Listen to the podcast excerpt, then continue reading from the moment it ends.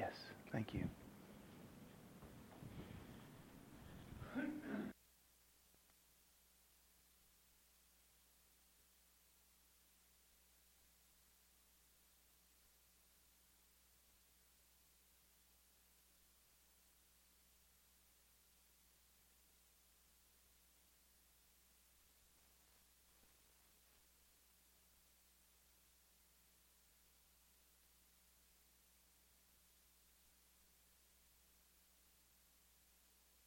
I thought it was. Okay. Is that better? Okay. Let me try that again. Happy Father's Day. I apologize. Uh, listen, I want to take a moment to recognize you, dads. If, if you're a father, grandfather, or if you uh, uh, have been a spiritual mentor, a spiritual dad to somebody else, would you take a moment and just stand up? One more time. Go ahead and stand up. Can we give these gentlemen a big hand, please? Thank you. I want to wish you all a very happy Father's Day. You may be seated. I want to wish my dad a happy Father's Day as well. Uh, he'll probably be watching this a little bit later online. Uh, welcome to you all who are watching on, uh, on our live stream as well. Um, I want to take a moment before we get into what we're going to be talking about this morning and announce a couple of dates that you might want to write down. This next coming week, we're going to be resuming our discipleship series.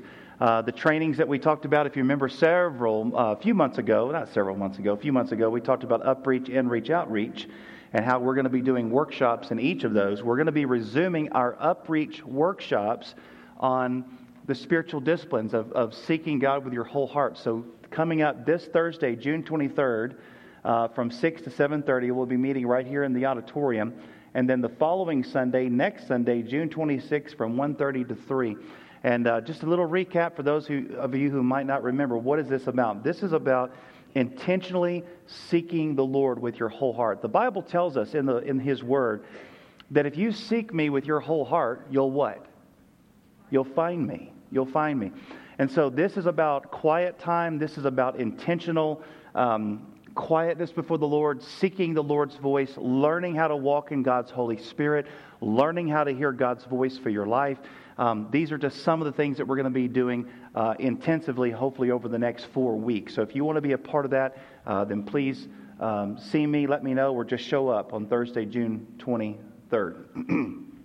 Anybody ever seen this movie? This is an old one.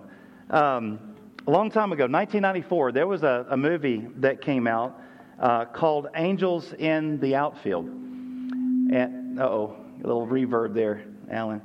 Um, at the time, it had a whole lot of actors in it that um, are quite popular today, but back then they were just getting their start. Some names that you might recognize uh, a very young Matthew McConaughey is actually in this movie, um, Adrien Brody. Um, also, uh, Joseph Gordon Levitt is in this movie as well. He's very, very young uh, right when it starts. Now, uh, just to kind of give you a little flavor of the movie, the movie starts out and it introduces us to two young boys and these two young boys are orphans. And they're growing up in this little orphanage house, and one is named Roger, and the other one is AP. And they're growing up in this little, um, again, this orphanage in Anaheim, California, in a foster home, and they're, they're under the care of this sweet woman who's over the house, whose name is Maggie. Now, Roger uh, doesn't know his dad very much, but every now and then his dad pops in and kind of makes a few empty promises to him. But as the movie starts, his dad shows up, and he's just so excited to see his dad. He's shocked to see his father. And he gets his hopes up. He starts thinking, well, maybe today, you know, dad's going to take me home. Maybe we get to go home and be a family. And so the, the scene begins, and so his father is, is leaving, and he's, he's getting on his motorcycle. He's about to ride off, and, and um, uh, Roger's just got tears coming down his face, and he's, he's looking at his dad and he says, Dad, when do you think that we'll be able to be a family again? And um, he looks at his son and he takes his cigarette that he had in his hand and he flicks the cigarette on the ground and he says these words. He says, Well, son, from where I'm sitting, when the angels win the pennant. Now, the angels were the local baseball team right? And Roger and J.P., this is where they love to hang out. They love to go to all the Angels games. But the problem with the Angels is that they were not good. Uh, they were really, really, really bad. Um, they were um, last place for a long time. And so, in other words, when the father is, is sitting there and he's saying this, what he's saying to his little boy is probably not going to happen when the angels win the pennant. And so he goes home that night, this little boy, Roger, and he doesn't lose hope. He goes to his bedroom, he looks out his window, and he says, for the first time in his life, a prayer. He says, God, if there is a God, he says, God, I would really, really like a family. My dad says that that can only happen if the angels win the pennant. So, God, could you help the angels a little? Could you help the angels win some games? You know, Roger's not alone in that prayer. According to the U.S. Department of Census, it tells us that 43% of children in the United States live without a father. That's a really tough statistic to wrestle with. And considering the fact that most, uh, half of all men have grown up without dads in their life, and I'm one of those. I didn't have my father while I was growing up. But, but considering the fact that half of all of us out there, half of all of us inside this room, did not grow up with a father, sometimes it can be really hard relating to the concept of a loving father. And for those of you who have experienced this, and, and I experienced this too growing up, some of you have lost your dads. Um, some of you have had abusive fathers. Uh, some of you, many of you, have had dads who just wasn't there. They were either physically absent, emotionally absent, or, or, or both. Um, some of you have lost your father. Some of you are in the process of losing your dads right now. So I say all that to say, whenever it comes to, like I did a few weeks ago with a Mother's Day sermon or a Father's Day sermon, sometimes it can be a little difficult doing a sermon like this because of where everyone is who's listening. But what we want to do this morning is we want to, to recognize and understand that Father's Day can present a lot of challenges to us as dads because of the emotions and because of the things associated with it. But we want to honor you today. Now, here's the good news. The good news is, I, I don't know who it was, uh, Mrs. Boyd, maybe you said it earlier, but, but uh, the good news is, is that we have a Father who lives in heaven. And that's one of the things that I struggle with. You know, when I was growing up as a kid, I didn't have a father to, to show me all the ins and outs. I didn't know how to change tires. I didn't know how to check the oil. You know, I remember my best friend that I met 20 years ago taught me how to throw a football. I throw it was so bad. When I was a kid, see, I grew up with my great grandmother. And, and by the time I was 12, I could needlepoint like the best of them, but I couldn't throw a football for nothing. So when you grow up without a dad, you're a little socially awkward. And that's kind of how I was for uh, a long time. But here's the good news the good news is that even though sometimes we grow up without the dads that we, we wanted, we have a Father in heaven who knows how to re father us into his image. And that's what I want to want to go with this morning. The Bible that you've got in your hands, I want to hold it up right now. Hold up your Bibles if you got them. Eh, the Bible that you have in your hands, some of you it, it looks like leather and you got pages. Some of you have your cell phones up now. Thank you, Brother Boyd. Okay, that Bible that you've got in your hands, the primary reason why that book was written was so that you would have the opportunity to get to know your Father. Did you realize that? God wants you to get to know Him, and He wants you to relate to Him as your Creator, as our Father who is in heaven. So I want to ask you guys this question. You know that prayer that Jesus prays? When Jesus come to uh, when his disciples come to him and says, "Hey, listen, we want you to teach us how to pray." He begins and says, "Our Father in heaven." Let me ask you guys a question this morning. What does it mean to call God your Father? What does it mean to call God your Father. What is that relationship like? I want you to take your Bibles and turn with me to Luke chapter 11. Luke chapter 11.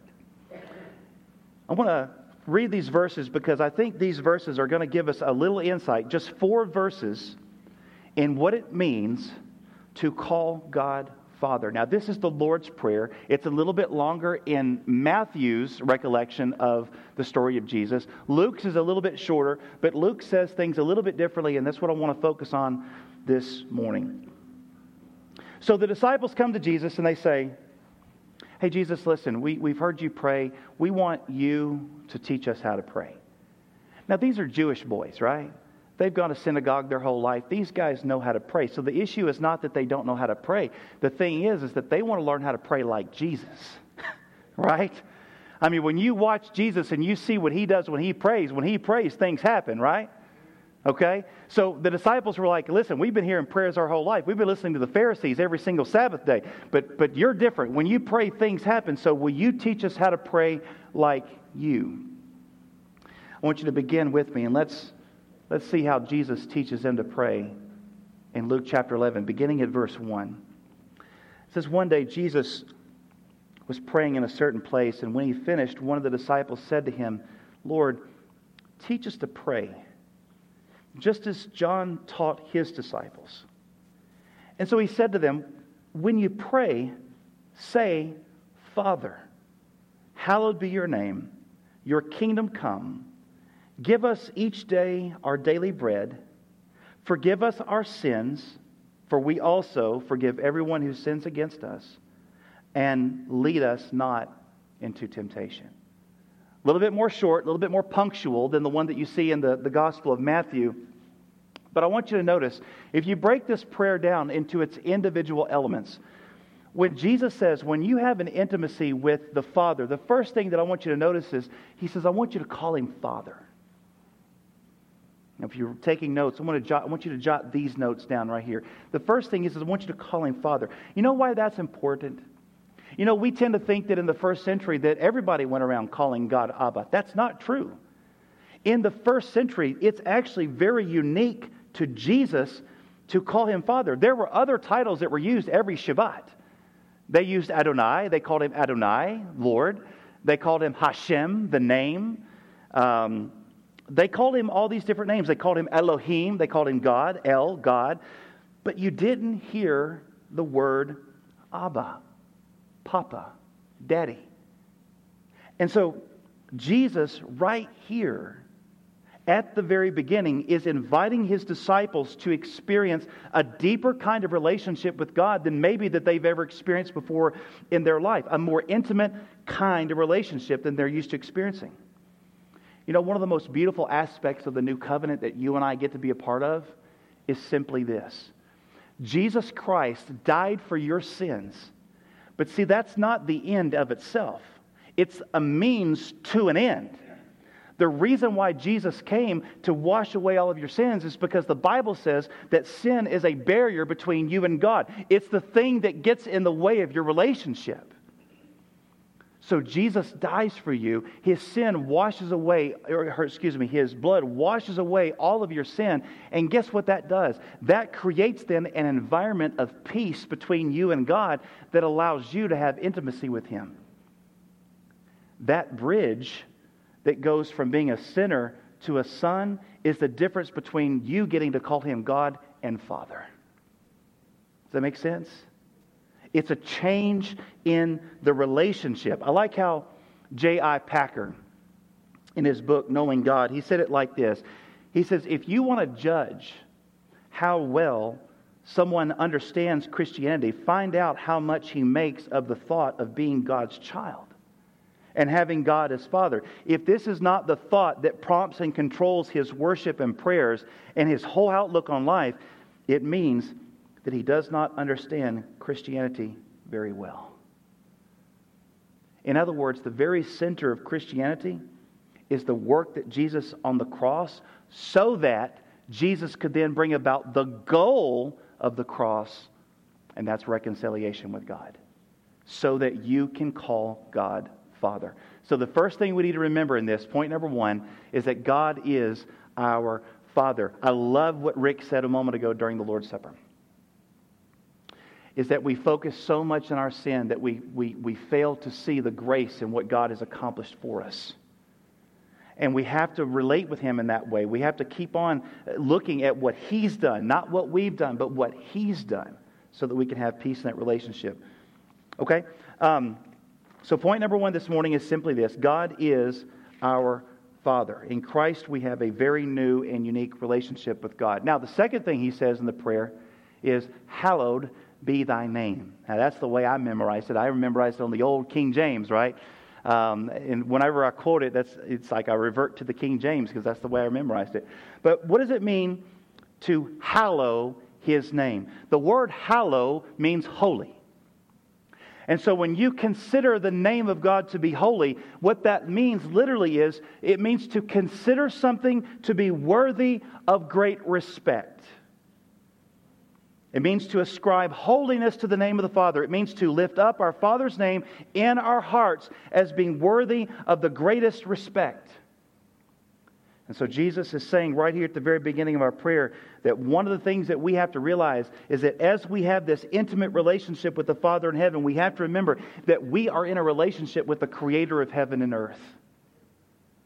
And with that comes a healthy amount of respect.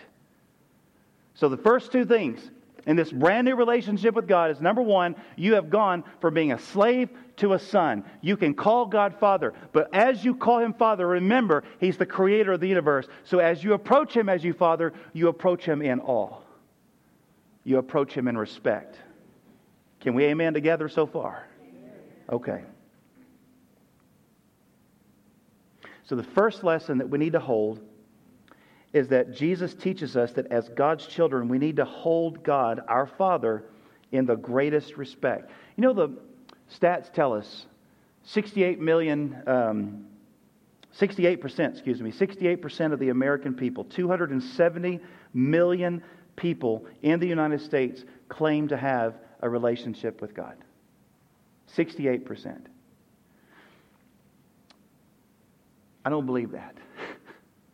Because when you look around and you see our culture, you look around and you see the fighting, you see the divisions, you see the immorality.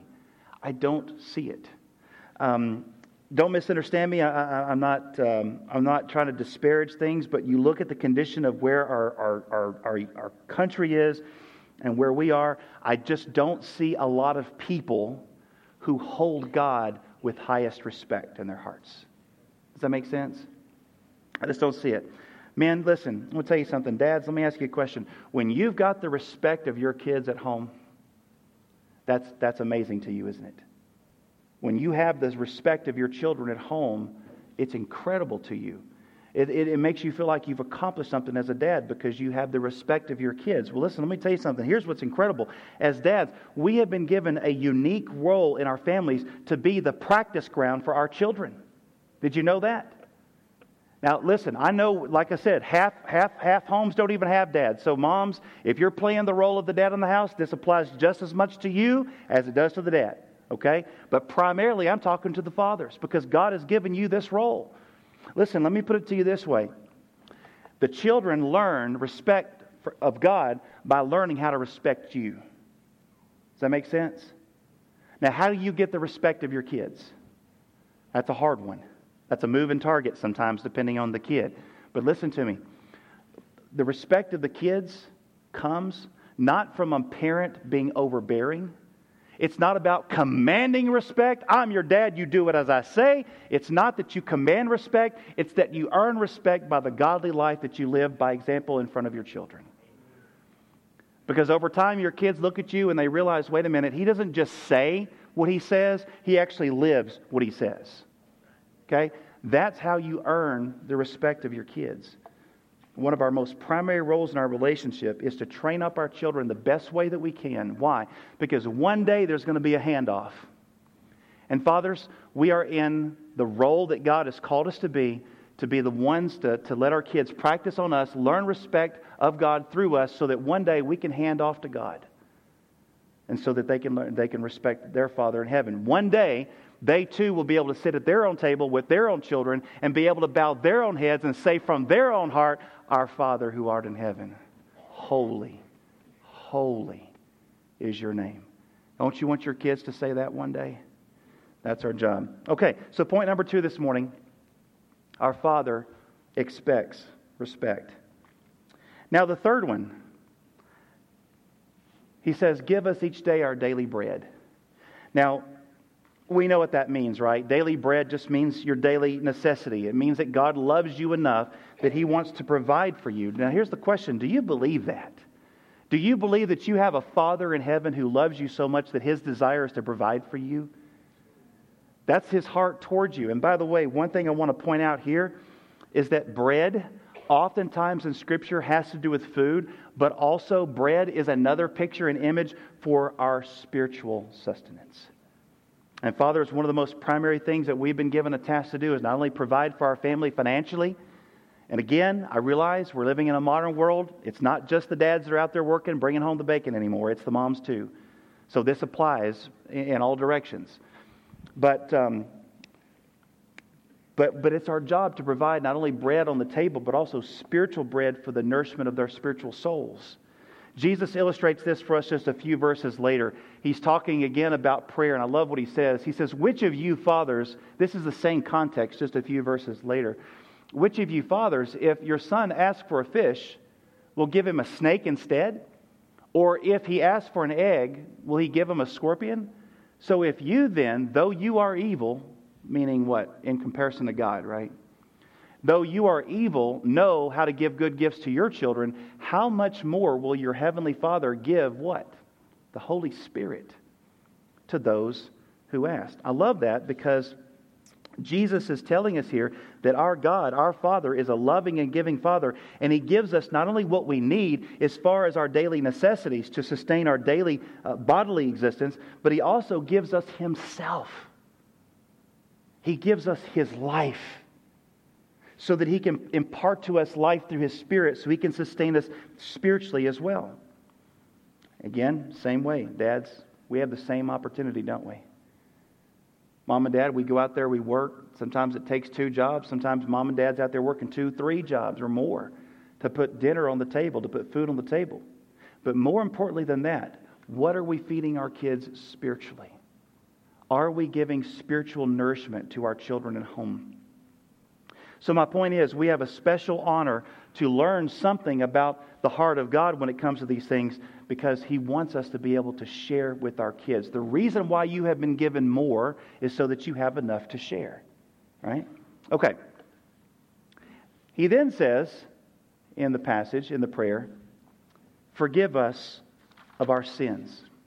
You know, I was thinking about this this week. To forgive somebody, to forgive a child when they've done something wrong, communicates something very important to that child when you have a child that has done something wrong and, and there has been a breach in the relationship, there's been some, some feelings that have kind of been drummed up between you and your child, to forgive a child is to say this I want you to feel at peace in this relationship. That's what forgiveness is, isn't it? I want you to feel peace in this relationship. I want you to flourish in this relationship. See, eh, this is why just four chapters earlier in Luke, when, when Jesus was reclining at the table, when he was eating with the Pharisee, remember the woman who came in and just kind of barged in uninvited? The Bible says that she came over and she had that alabaster jar and she opened it and she poured it all over the feet of Jesus. It was really, really expensive stuff. And it says that she was crying and, and her tears were going over his feet. And she took her hair and she was using her hair like a rag just to wipe his feet. And do you remember after all of this? Now, why is she doing that? She's doing that because she feels the guilt and the conviction of her sin. She knows that Jesus Christ is the Messiah. She knows that He's the one that has the answer. And when Jesus looks at this woman, do you remember what He says to her? He says, Woman, your sins are forgiven. Your sins are forgiven. Now, why does Jesus do that? He does that because He knows that without forgiveness, you can never have peace in the relationship. Listen, if you have not come to know that God wants to and is eager to forgive you, you'll never have peace in your life. You'll never have peace in your life. See, the Bible goes on to say in Romans, it says that it's when we have that sin consciousness that Rick talked about earlier, when we're always constantly thinking about sin, when we're always constantly thinking that in our relationship with God, that God is just so annoyed with us and He's angry at us. When you live like that, when you live uh, feeling as though you're unforgiven, you can't have peace. Well, guess what? If you don't have peace in your life, then what do you do? You spend the rest of your life trying to medicate that peace. Or medicate that, that, that pain that you have so you can try to feel a little sense of peace. And that's why so many people live in, in, in, in horrible relationships and drugs and, and, and get into all kinds of things because they don't feel peace with God. And when it comes to, to parenting, and, and this is something that my wife and I have to remind ourselves of uh, almost daily, and that is that our children need to know they are forgiven when they make mistakes. They need to know that they are forgiven when they make mistakes. They need to know that they're loved. They need to know that they are accepted, that there is peace, that they are okay. They're okay in the relationship. And parents, sometimes we need to work on forgiving, don't we? You know, sometimes our kids can do stuff and it can make us really upset. And if we're not careful, you know, let's be honest, we can build up resentments in our hearts toward our own children. Um, we need to remember how our Father treats us. Who is it, Rick? You said as far as the east is from the west, right? As far as the east is from the west. We need to remember, like it says in Lamentations. Lamentations, if I can get the thing to move forward. There we go. Lamentations chapter 3, 23 through 30, or 23 through 22, 23. The steadfast love of the Lord never ceases, His mercies never come to an end. They are new every morning. And how great is your faithfulness. So, just as you and I receive daily forgiveness from our Father, we have been tasked to do the same thing for our kids as well. Offer them forgiveness so that they can feel peace in the relationship at home. So, number four this morning, our Father offers us peace in the relationship. And then finally, number five, the Bible says, lead us not into temptation. You know, the Bible says in James chapter 1, verse 13, it says, when tempted, nobody should say, God is tempting me. Because God can't be tempted by evil, nor does he tempt anybody. So I want to say here, right at the outset, Jesus is not saying that God leads us into temptation. That's not what Jesus is saying in the prayer at all. So, what is he saying? Here's what I think Jesus is saying Let, Lead us not into temptation means, Lord, provide for us an alternative path. You know the path of the enemy. You know that he wants to still kill, and destroy everything. And you know that if I'm on that path, that it will lead to that destruction. So lead us into other paths. David said in Psalm 23, lead us unto paths of righteousness for your name's sake, you see. So take us down an alternate path than the one that the evil one has provided for us. The idea is, Lord, you are the way, you're the truth, you're the life, you're the direction I need to go in. So help us to keep our way by not falling into t- temptation, by not by not engaging in the world, by keeping our eyes on you instead of instead of the world. And dads, listen up. You and I have been given again this special opportunity when it comes to our kids. Why? Because you and I have the option, the ability the blessing to look at our kids and to see the path that they're on. We have the ability because you and I have, have hopefully had experience with God. We've gone through our own struggles. We've done some things that we shouldn't have done. We've learned some life lessons. And when we look at the life of our kids, we have the ability to say, okay, no, not that path. Get off that one. Get, get on this path over here. We have the ability as parents to guide them on righteous paths. In other words, do you realize we get to be like God to our kids? That's powerful if you think about it. Because we can be like God to our kids in a positive way, and we can also be like God to our kids in a very negative way, right? See, that's what God does for us. 1 Corinthians chapter 10, verse 13 says, When you are tempted, God will provide a way out so that you can endure it. A good father will be involved with his kids' lives and help keep them away from temptations and offer them positive directions to go, alternative directions to go. So, point number five this morning, and I love this. It's so good to be a child of God. You know why? Because our Father always outsmarts the enemy. He leads us on, on righteous paths lead us not into temptation. He knows how to get us off the path that leads us to temptation and give us a way of escape. So, five things this morning. Very simple, very powerful, incredibly rich prayer from a son to his father, a model prayer that represents the kind of life that you and I are to have. Now, I want to show you something that's really interesting with this. As we partner with God, and I'm going to talk to the dads for just a moment. as we partner with God in raising our children, and by the way, that's what God has called us to be as dads and moms, but we're partnering with God to raise up the next generation. How incredible it is. Did you notice that when you have God as your father and you respect him and give him the place in your heart and your life that, where it needs to be, did you notice that point number three, four, and five all flow out of the relationship that you have with, with the Father? Because our Father enjoys giving us life. That comes from relationship. The Father offers us peace in the relationship. That's about the relationship. He outsmarts the enemy. That's part of the relationship. See, here's the thing you and I get the privilege, dads. We get the privilege to stand up and be men of God and not only, number one, model God the Father for our kids Number two, train them in the way of respect so that they will learn to respect authority and later respect God. Number three, we get to enjoy the privilege of giving life to our children as we watch out for their lives. Number four, as we father them, we get to father them in such a way that it creates peace in their life so they don't live chaotic lives on the inside, that they realize that they're okay and that they have a God who loves them. And finally, we do all of this as we help God outsmart the enemy's plans for our kids' lives so that we can help to give them a hope and a future. Amen. Well, we're going to stop right here. But you know what? I know everybody in this room is wondering about Roger and JP, aren't you? I wasn't even thinking about it, Tim T said something. Roger and JP, at the beginning of our story, uh, sermon time this morning, the kid that we talked about at the beginning of the sermon, his prayer, by the way, he sat down and he said, Lord, if you could just help the angels win the pennant see my daddy again. Did you know God answered his prayer? In the movie, as you keep watching it, God answers Roger's prayer. He sends angels, real ones. Uh, Christopher Lloyd is one of them.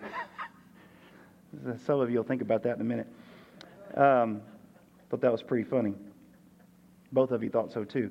And as, as the wins, they start winning games, and these wins start piling up. And, and Roger and JP, they start going to every single game. And by the way, there's another character that's introduced in the movie. And um, this guy's name is George Knox, and you can see him right here on the screen. George is the, the guy on the left, it's Danny Glover, right?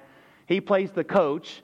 And, and so as, as JP and, and, um, and Roger are going to these games all season long, Roger and coach are starting to really get to know each other. He starts really connecting with Coach and really looking up to him and whatnot. And so finally they get to the very last game. And the Angels win. Oh, and Roger's so excited. Because what's Roger thinking? I get to see my daddy. And so he's excited, and they, they go home to the orphanage, and they, they go home to, to, to be with Maggie, the foster mom, to celebrate the, the angels winning the pennant. And I want to I want to show you what happens next. Maggie, Maggie. up. I know, I heard. Oh, congratulations. The Angels won the pennant. It's great. Well done. Oh, Roger, your social worker called. She did? What they want? Was about my father? No, but it is about finding you a permanent home. Oh, JP, come back. JP, come back.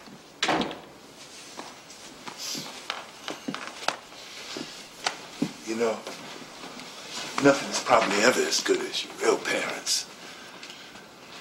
But there's some people who could care for you, love you, and take care of you. Yeah. I guess so. Yeah.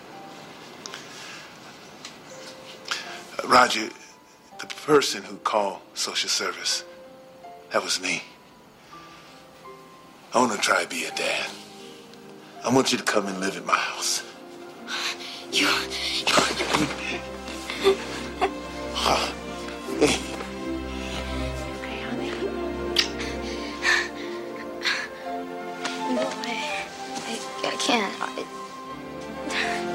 I, I can't leave JP. I can never leave JP. He's coming too. He is? I heard that.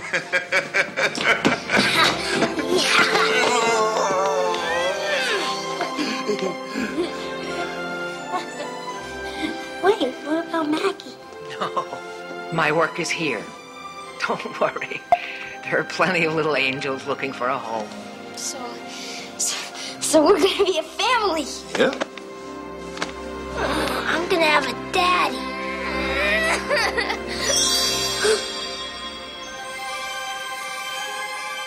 I knew it could happen.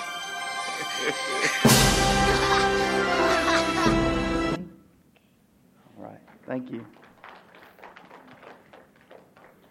God is asking you this morning to come to Him, and He wants to be your dad.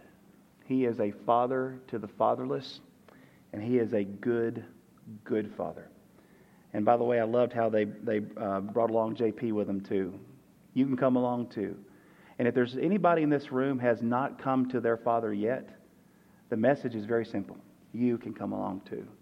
Would you stand with me and would you pray as together we stand and sing?